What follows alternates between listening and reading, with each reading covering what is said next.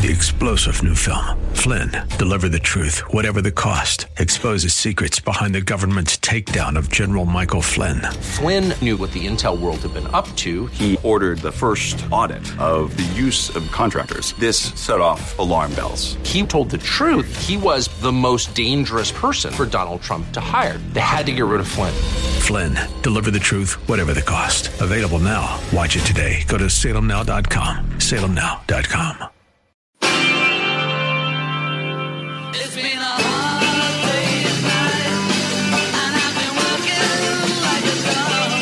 Are you ready to get down to business?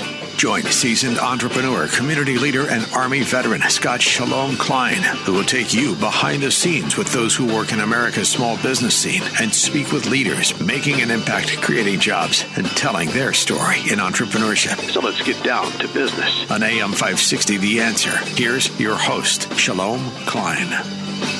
And indeed, we're all about small business jobs and entrepreneurship and business. We talk a lot about business here. You're on with Get Down to Business, and I am your host, Shalom Klein. Remember, you can always download podcasts on my website at syklein.com. While you're there, don't forget to follow me on Twitter at Shalom Klein. It's going to be a jam packed week of content and information you will not want to miss. So let's jump right in. Thrilled to be joined by Tim Lupinacci, who is a self professed leadership junkie. Uh, Tim spent the first 28 years of his legal practice focused on helping financial institutions solve complex problems. Um, and I could go on and on in that background, but, uh, but really, he has, uh, he has quite an interesting background as the CEO and chair at Baker Donelson, where he leads over 1,300 individuals in 22 offices across the southeastern U.S. Tim is presently leading the firm's five year Baker Vision 2028 strategy and its diversity and inclusion compact. A lifelong leadership student, which we're going to talk all about. Tim recently launched a nonprofit called Everybody Leads, focused on empowering individuals in underserved communities with basic leadership skills and confidence to better lead themselves, lead others, and lead in the community. Tim, Tim Lupinacci, welcome to the program. Thanks so much for joining us. Shalom. It's an honor to be here. It's great to talk to you. Absolutely. Um, appreciate making time, but that's what you do as a leader. Um, you know, right. you find time for what's important. And I know one of the things that I've heard you speak about on other shows and, and some things that you've written is that equipping everybody, regardless of title, position, or role, with the confidence and skills to lead more effectively. That's everybody's job, and that's uh, that's super important. So, Tim, I like to get to know the person behind the behind the microphone. I mean, how did you get started, and and and when did you first get interested in the topic of, of leadership? Yeah, uh, thanks, Shalom. It really was a, a real, I like to call it like an epic fail. I was a young lawyer. I had no idea I wanted to be a lawyer growing up. I kind of stumbled into the profession because I didn't know what I wanted to do. I was in my first job and not really knowing what I was doing. And it was very transactional to me. I got a project, I did it, I turned it in. But uh, I, got the, I got involved in a very big project. I turned it into a senior lawyer who then turned it into our boss. And a few hours later, the boss called us into his office and started yelling at us about how we had royally screwed up all the project, the calculations. It was financial in nature. And there were about a dozen lawyers on the phone from around the country. And he told them that these idiots are going to stay here all night to get this fixed, which is not a good leadership tip about how to treat your colleagues. But that's how that was what I was left with. And I thought I'm going to lose my job. Uh, well, we got it fixed, and the next day I was driving my boss to court, and there was an awkward silence. And then he, he did apologize for yelling in front of other people, but he, he said the thing that bothered him most about me was that he saw in me leadership potential, opportunity, and then I could really step up and be a leader and have a successful career. And it really is the first time I remember somebody speaking into me about being a leader. And I didn't have a title. I didn't know really what I was doing. I was young.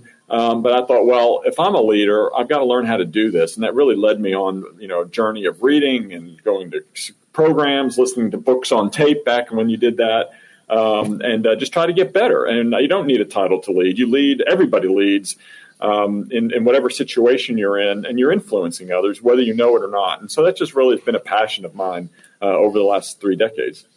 Absolutely. No, we're going to dive into all of those topics. And of course, talk about everybody leads. Um, but uh, Tim, I mean, something you just said resonates, and I know we've talked about it a lot on this program.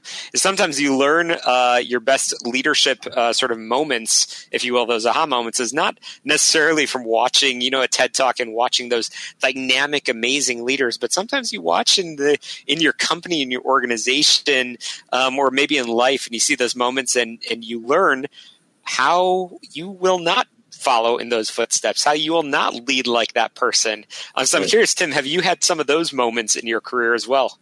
Well, absolutely, Shalom. Even with that boss who ultimately became a pretty significant mentor to me, and I think I, I influenced him a little bit, and he softened a little bit in his leadership skill. But I, I really did learn from him that he was uh, very much a command and control um, a, leader of get this done, do it, do what I say. Which there's value in that, and certainly in a lot of organizations, the military particularly. Um, but I've I've thought that it's better to kind of bring like a collaborative team approach. Um, certainly, I've got to train. I've got to have high expectations. I've got to have accountability of people I'm working with and myself. Um, but I did learn through watching him, and uh, some clients refer to him as a bull in the china shop, which sometimes you need that in your counselor.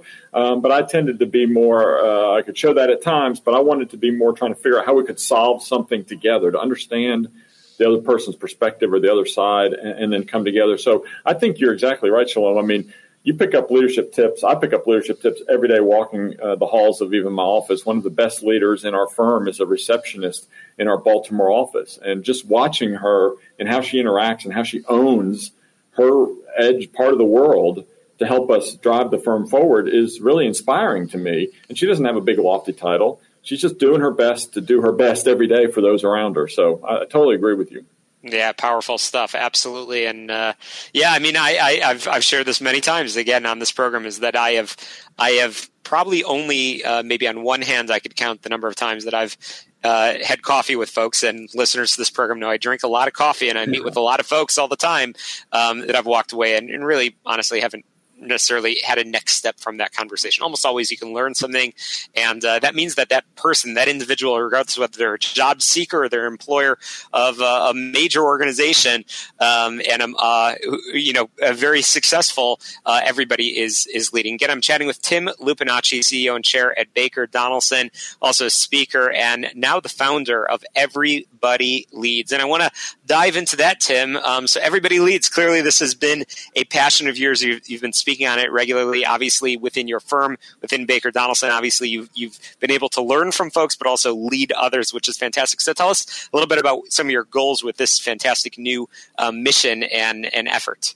Yeah, so um, we um, our firm partners with um, we pick a organization or cause every three years and try to partner with it across our 22 offices. So we've done food banks and uh, the like, but this a couple of years ago, we started working with uh, organizations trying to eradicate homelessness uh, across our footprint, which is a you know big problem. And as I was meeting with the leaders of these organizations, they're doing incredible work on basic life skills like getting a bank account open, uh, you know, figuring out some job skills to get a job, trying to help with housing, uh, things like that. Uh, and then when I was talking to them, one of the things that really struck me was that now they've skilled, uh, uh, some, somebody's got the skill building up so they can go get a job. There's a lot of basic leadership skills that you need, like conflict resolution and teamwork and working with others and showing up. Uh, and so as I was talking and listening to some maybe gaps in, in what they were trying to accomplish, I thought about uh, creating this organization that was called Everybody Leads to try to bring along basic uh, leadership skill training alongside other nonprofits doing incredible work. And uh, and so we've started, we launched it earlier this year, meeting with uh, some examples are individuals who are maybe um, coming back into society uh, from having been in prison or youth who had really had some struggles in their teens and were now trying to get back on track towards a job and a career and giving back in the community. Uh, and just coming alongside and doing you know leadership modules and, and speaking into them about being a leader and owning their career and, and showing up and and really effective communication and the like. So it's been really rewarding to work with some of these younger um, folks, um, younger individuals, uh, and see their um, passion to want to, you know, regardless of what's happened in their past, they're trying to take steps forward, and just to be a small part of that, just to give them that confidence, has been uh, very rewarding. Well, congratulations on that, and uh, you've really already dived into my my my next and really my final question as we're coming to the conclusion of our time together is you know for our listeners, everybody constantly seeking professional development, seeking to become better. I know that's true of all of our listeners, entrepreneurs, uh, successful in, in business in whatever industry uh, that case may be. Uh, they've heard your your message. Everybody leads, but how do you, in 60 seconds or less, how yeah. do you improve your leadership skills? What are some of those key characteristics of successful leaders that you've seen, Tim? Yeah, I, I think first of all, it's it's it's really that commitment, which you said, Shalom, and you talk about a lot, is getting better every day. Try to look for opportunities to learn, to be curious. Uh, I, I gained some of my, as you said earlier, some of my best leadership uh, growth comes with just asking questions about how others uh, that I interact with, how they lead and what they see. Um, I think it, I think it, to me it's it is it's about being curious. It's about investing in yourself, whether that's you know reading books, watching uh, YouTube videos about leadership. Um, and just really uh, focusing on building that confidence um, better leading yourself, and then that helps you to better lead others. So I think just to be intentional intentional about it uh, and focus on trying to get a little better every day and learn from others. That's powerful. Well, I've taken a lot of notes, and I know our listeners will want to get in touch and learn more um, from the uh, from the leader himself on the topic of leadership. Tim Lupinacci, really appreciate you coming on. How can we stay in touch and get a hold of you? Yeah, sure. I'm at uh, Baker Donelson, which is B A K E R D O N E L S O N dot com. And then I'm also on, uh, we have uh, everybodyleads.org. That's everybodyleads with an S.org. And I'm on LinkedIn. I'd love to keep talking with your listeners and uh, get to and learn more from them about uh, what their, what their leadership uh, thoughts are. Well, that's fantastic. We'll definitely link in the show notes as well, and can't wait to continue to follow your important work. Uh, again, Tim Lupinacci, thank you so much for joining us. Again, we'll, we'll, we'll share in the show notes as well. Speaking of show notes, you can always get on my website, syklein.com, and of course, connect on your favorite podcast app. Uh, my producers tell me that, frankly, when you get on that podcast app and you subscribe, you rate, review, and share, makes it even easier for, for your colleagues, friends, neighbors to get a hold of this important content. We'll be right back on the show all about small business jobs and entrepreneurship. Welcome back to Get Down to Business. I'm really excited for this conversation. I'm joined by the founder of the Due Diligence Project and Virtual Family Office Hub. That's Alex Sonkin. We were just talking offline what a small world it is, but uh, Alex is, as mentioned, is the founder of the Due Diligence Project, the Virtual Family Office Hub, a revolutionary platform of vetted resources that supports hundreds of leading tax-focused CPA firms and family offices across the country. He's authored a book, believe it or not, called The Due Diligence Project, and has been published in Money Matters uh, and so much more. Alex, thank you so much for joining us on the program. Great to have have you on. Uh, it's a pleasure to be here. Thanks so much for having me. Absolutely. I know uh, you have been involved in many entrepreneurial ventures, certainly also very supportive of, ne- of many charitable organizations. Um, living in Southern California with your wife and four children, a graduate of University of Michigan Business School in Ann Arbor. Uh, and uh, I could go on and on, but I love to get to know the people behind the microphone. Uh, Alex, how did you get started in tax and finance? Tax and finance. Yeah, I I got my career started in Chicago as a as an options trader, um, and I really liked. And I was on the floor, so I was a, a, member of the Chicago Board of Trade, the Merc, and the CBOE, and I liked the idea of riskless arbitrage. And what we did as options traders, we would try to buy options, you know, on one exchange uh, at, at, at a low price and sell a similar or the same option at like for instance we, we did arbitrage between the chicago board of trade chicago mercantile exchange chicago board of options exchange. So we were just trying to buy one option at a low price sell the similar option at a higher price in another exchange and capture that profit. When we look at the tax code um, we see a lot of slow motion option trading. We see a lot of opportunities where we can actually you know two plus two equals six where we can combine different ideas put them together and eliminate uh, and, and, create value.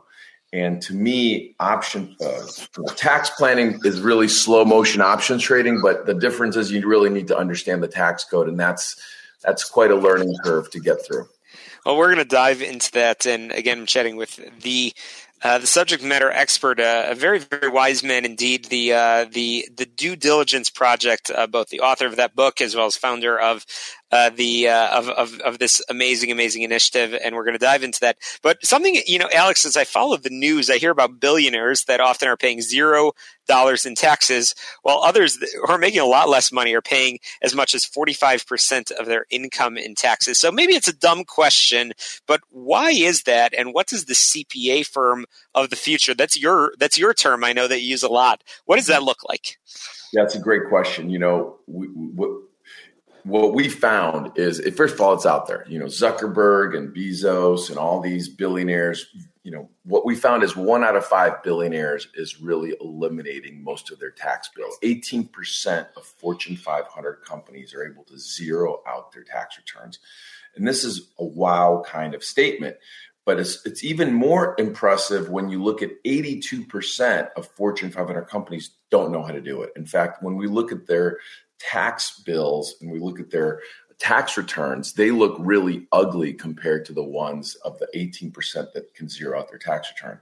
So what is the disconnect? Because these fancy, you know, billionaires and Fortune 500 companies, they can hire the very best CPA firms and law firms and tax attorneys in the world, but they're getting very, very different results.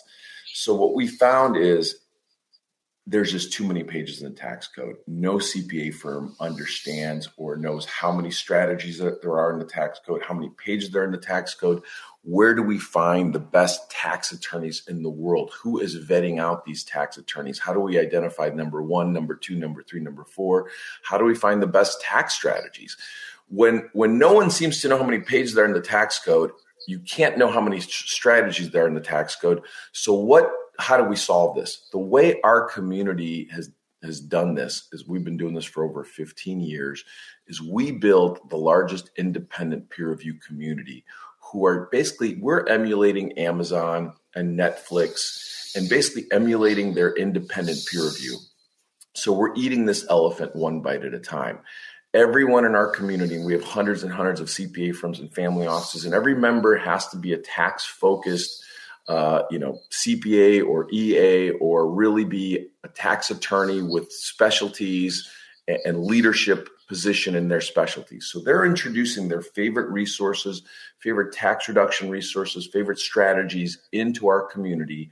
And every single member in our community vets out, ranks, and rates each strategy. So similar to on Amazon or on Netflix, you know you're not watching movies that are one out of five stars. You're trying to watch movies that are you know nine out of ten stars or buy books on amazon that are 4.9 out of five stars. Why? Because you've said thousands and thousands of people have already rank and rate those products those books those movies. We created that same facility for cpas because it's really hard to go into that tax code and find tax strategies where you know just just pick up the tax code and start reading it. It is a very complicated legal document. But by having hundreds and hundreds of independent cpas introducing their favorite resources introducing them to our entire community and letting each cpa each tax attorney independently vet out each strategy ask their questions get their questions answered and what we do is we supply all of the FAQs, all of the notes that have been gathered for the last 15 plus years on each strategy to each member in our community, which reduces their time to complete their due diligence, either create confidence in the strategy or say, you know what, we're confident. We don't like the strategy. We don't want to, we don't want audit risk. We don't tax court risk. We're going to throw this out. So this has really become that's really what the due diligence project is. It really is an independent peer review community, except we don't allow normal people to participate in this. We really need people that have at least 10,000, hopefully 50,000 hours of experience in audit and tax court. Who are those people? Those are tax focused CPAs. There's a handful of tax attorneys who are the leaders in their respective areas. And those are the people that contribute to the project research every strategy in the project and then get their feedback and get their questions answered on each strategy. And then ultimately, they're going to decide whether they're comfortable bringing these strategies to their clients or not so helpful. Again, I'm chatting with Alex Sonkin, founder of the Due Diligence Project and Virtual Family Office Hub. Alex, we've talked a lot about uh, again, uh, you know, taxes. Uh, appreciate your background um, and your expertise in this area. I want to spend the last few minutes of our conversation talking about the family office of the future. Um, but before we do that, I want to understand what common mistakes often happen within family offices. Well, mistakes in family offices, there's so many. Um, you know, part of the issue is a family office is like a cell phone. You know, you can buy a, a $10,000 gold plated cell phone. And unless they're plugged into the most vibrant network in the world, I guess right now that's Verizon. You know, unless you plug it into Verizon, if you plug that cell phone into Bob's cell phone network, it it's only going to go where, where that network takes that cell phone to go. So the key to, to a, a, vibrant family office is the nature of their ability to complete due diligence. And, and it's very hard to do due diligence on investments. There's a lot of moving parts where we're really, really good is doing due diligence on tax strategies. By showing a tax strategy to one tax focused CPA or one tax attorney, that's good. But by showing that strategy to say five, six, seven hundred independent CPAs or tax attorneys and getting their independent feedback, we have so many more data points to look at. It reduces the risk of audit. It reduces the risk of tax court. So really our solution is that let's take an elite family office, let's plug them into do, the due diligence project, specifically their, their tax advisors, plug them into the due diligence project, give them access to all the notes on all the strategies that are out there. And now they have a much wider scope uh, of ideas to bring to that family office and be able to really mitigate their taxes, mitigate their capital gains tax, and do a lot more things, create a lot more value for that family by supercharging their due diligence and access to amazing ideas. It's so helpful. Well, Alex, I really enjoyed our conversation, and I know it's rapid fire, and uh, certainly we can't cover absolutely everything in this conversation, but I do want to make sure our listeners can get in touch with you, learn more about the due diligence project and the important work that you're doing, um, which I know is continuing. You've got a great book out there, but there's probably going to be more uh, to follow. Alex, how can we get in touch with you and your team? Yeah, we are. You can find us at due diligenceproject.com. Info at due diligenceproject.com is our email. And, uh, you know, we're right here. Or VFOhub.com is also another virtual family office hub.com is another website that we, uh, that, that we operate. But, um, yeah, so any any any of your listeners, if you're dealing with highly appreciated asset sales or liquidity events, things like that, you want to introduce your most trusted tax advisor to, to the due diligence project. Let them plug in and access a whole world of uh, world class tax planning solutions. Fantastic. Alex uh, Sonkin, thank you so much for joining us on the program. Can't wait to have you back on real soon. Thanks so much for joining us. Um, we've got to squeeze in some headlines, commercials, quick break here on the show, all about small business jobs and entrepreneurship. We'll be right back. Thanks so much. Welcome back to Get Down to Business, the show all about small business jobs and entrepreneurship. I am excited to be joined by Daniel Gagnon, who's an organizational agility advisor who co-founded the Agile Leader Academy, a boutique training, coaching, and consulting firm to help leaders develop progressive team building skills, dynamic and adaptive work environments while avoiding the traps of naive over-optimism or simplistic positivity. That's certainly a, a topic I know everybody wants to learn more about. Daniel Gagnon, welcome to the program. Well, thanks for having me, Scott. Really pleased to be here. Absolutely. It's an honor to have you. So I always love to start by getting to know the person behind the microphone. I mean, how do you get into this and, and really identify uh, some of these uh, areas of what makes a successful agile leader?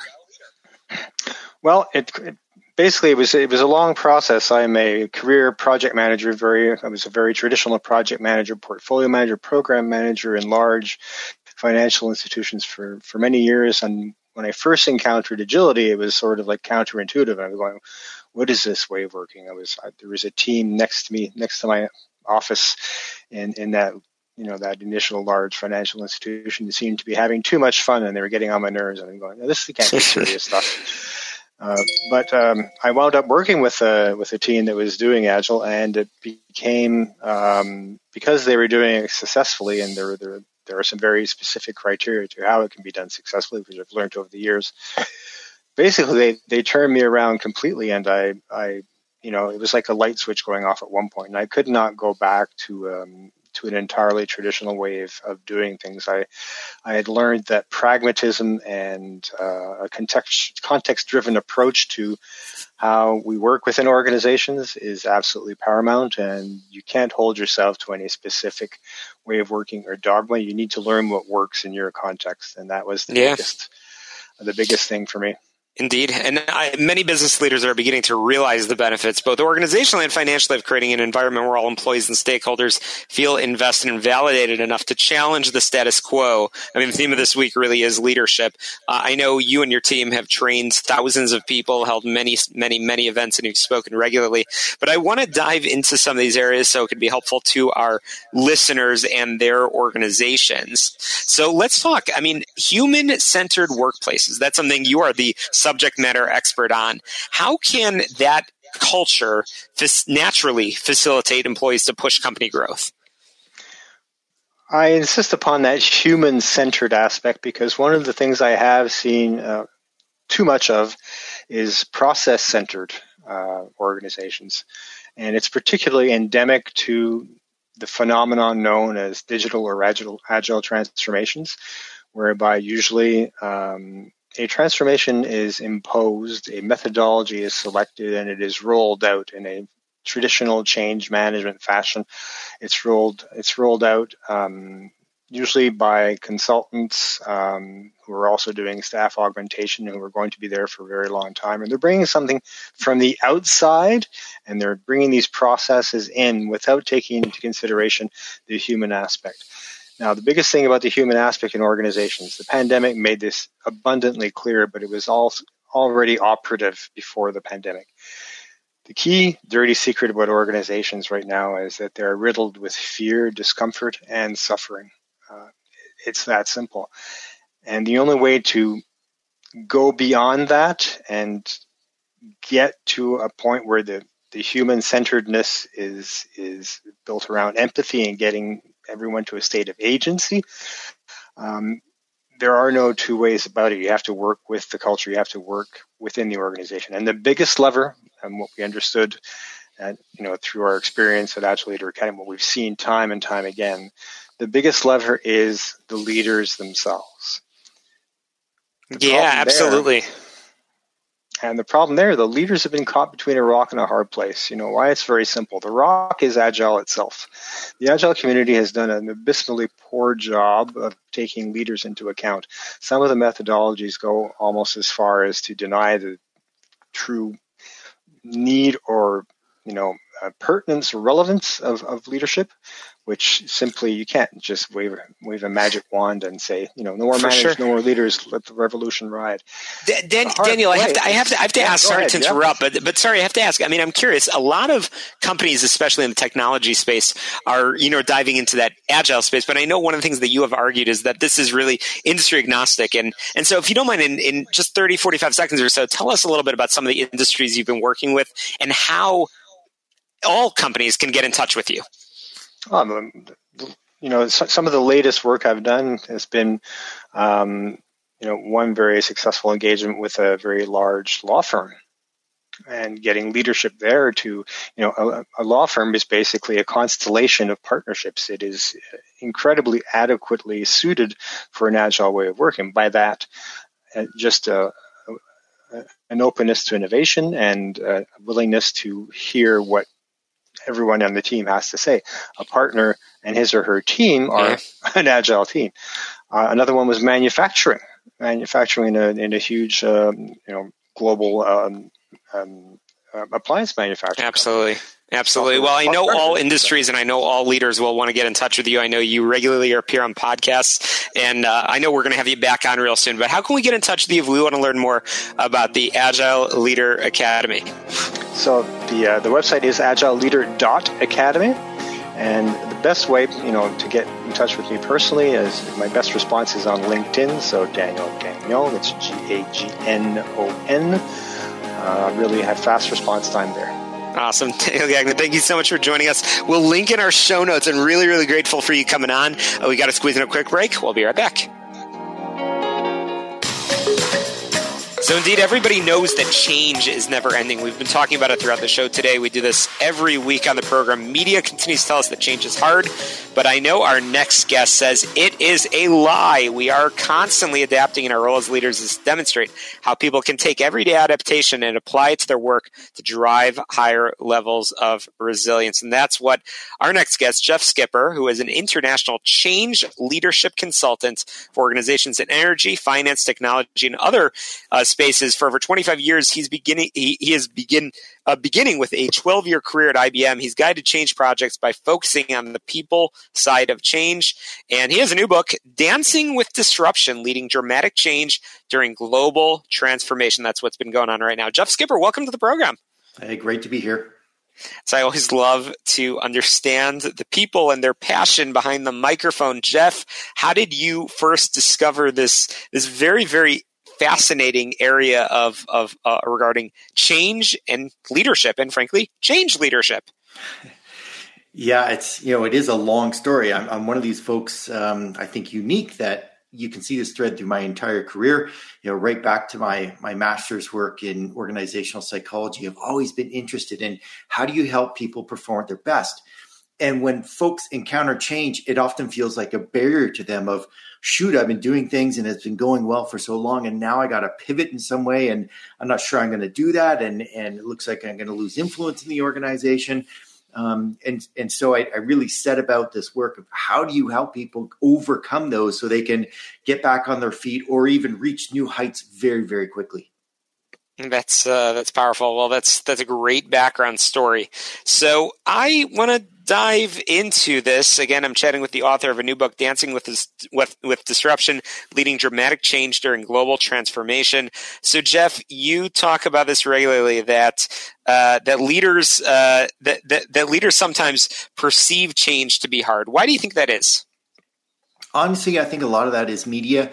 Um, uh, so we, we see headlines that say change is hard. People don't like change. I've heard leaders say that. And I think it's a reflection of most people are aware, hey, when we see something that, that looks challenging, our brain does that fight and flight response. We have those choices, and, and both of them are, are considered negative. But reality is, we don't approach all change uh, this way. I was just writing up an exercise uh, for some other change leaders saying, uh, you know, how many of you wanted to get in line to be one of the first for something? We all have examples of, of that where we wanted to be first because we want to embrace change rapidly. So it's really just a perspective.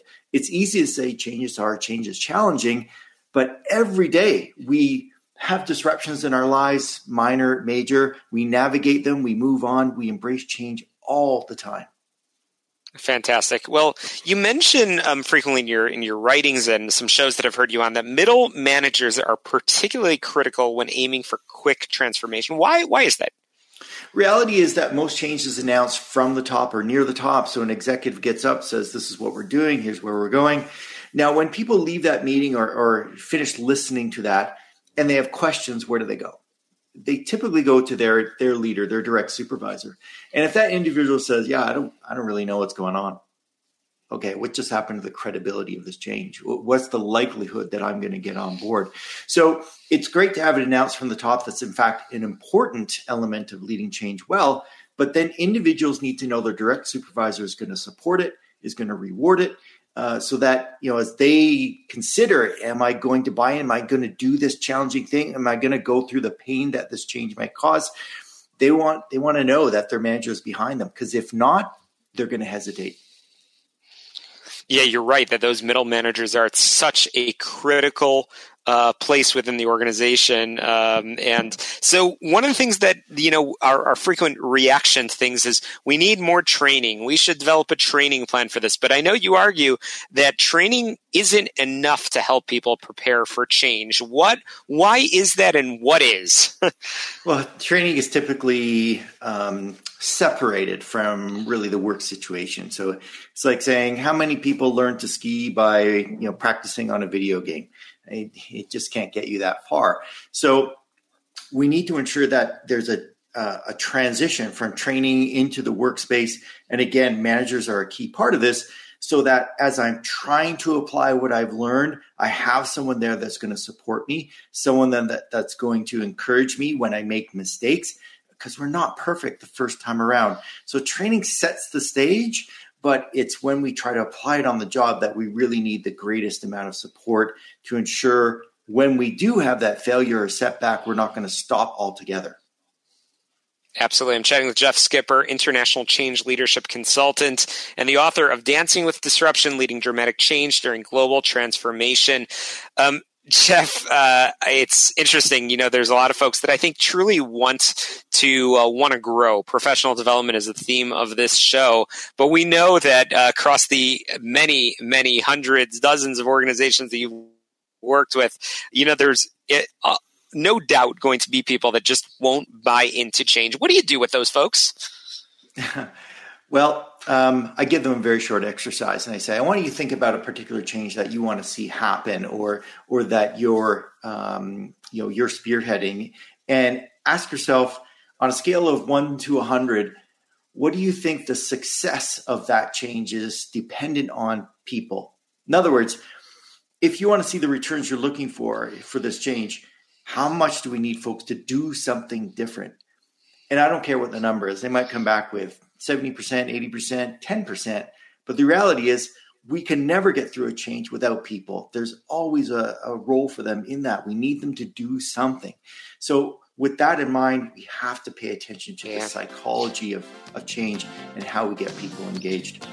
No doubt about it. I've got a lot more questions for you, and good thing we're going to continue our conversation in just a minute after a quick break here on the show all about small business jobs and entrepreneurship. Get on my website, syklein.com. Follow me on Twitter at Shalom Klein. And of course, get on your favorite podcast app. Be sure to subscribe, rate, review, and share. Just search for Get Down to Business. But again, quick break. Don't touch that dial. We'll be right back and get down to business.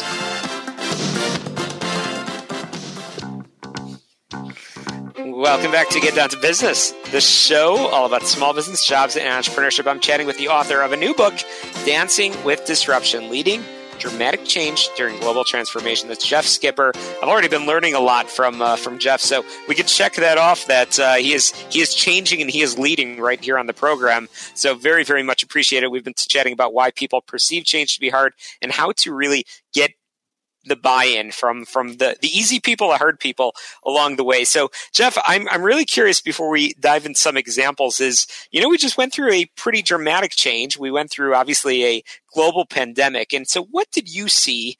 As leaders failing to sort of do do do right um, to get call it compliance in particular, but just in general, I mean, lessons learned from COVID 19 and, and, and what you saw from companies across the globe.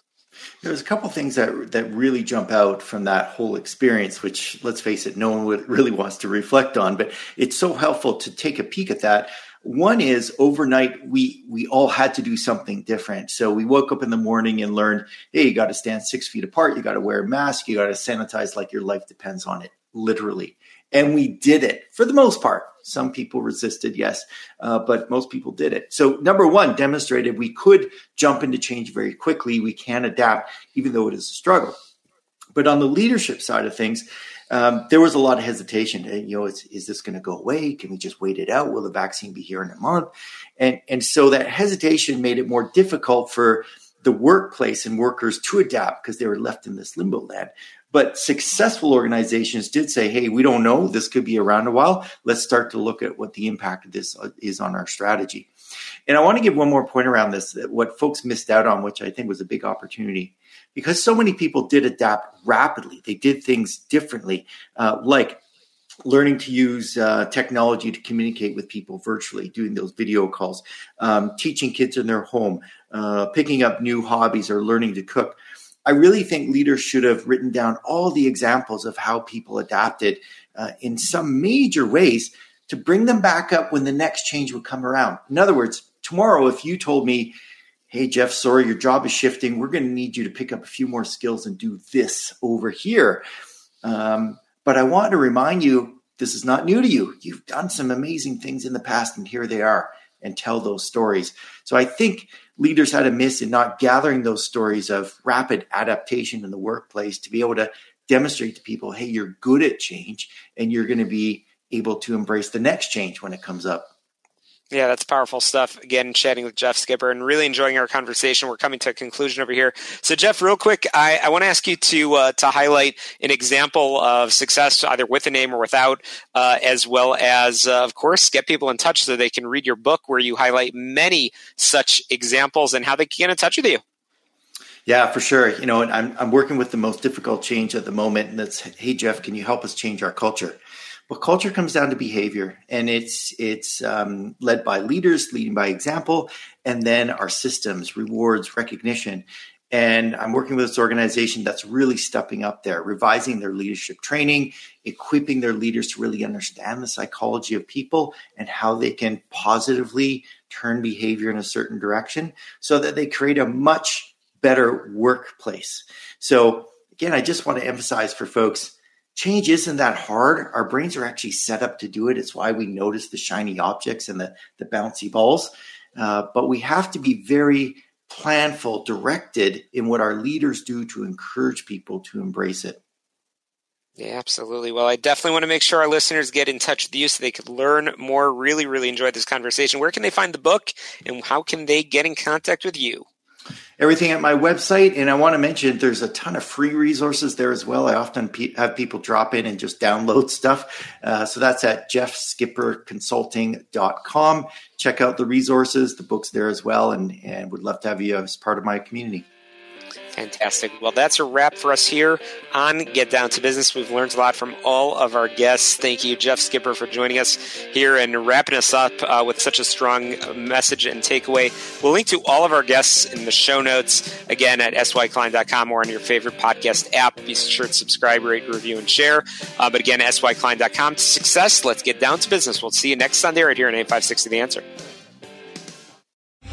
Three star general Michael J. Flynn, head of the Pentagon Intelligence Agency, knew all the government's dirty secrets. He was one of the most respected generals in the military. Flynn knew what the intel world had been up to, he understood its funding. He ordered the first audit of the use of contractors. This set off alarm bells. The explosive new documentary, Flynn, Deliver the Truth, Whatever the Cost, and covers the facts behind this scandal. Flynn told the truth. He was the most dangerous person for Donald Trump to hire. I find out the worst enemy that I'm going to face in my life is right here in America. They took my assessment and they wanted me to change it. And I was like, I'm not changing it. They had to get rid of Flynn. With in depth interviews, archival footage, and never before seen personal records of the man behind the headlines. I just felt like I was drowning. Flynn, deliver the truth, whatever the cost. Available now. Watch it today. Go to salemnow.com. Salemnow.com.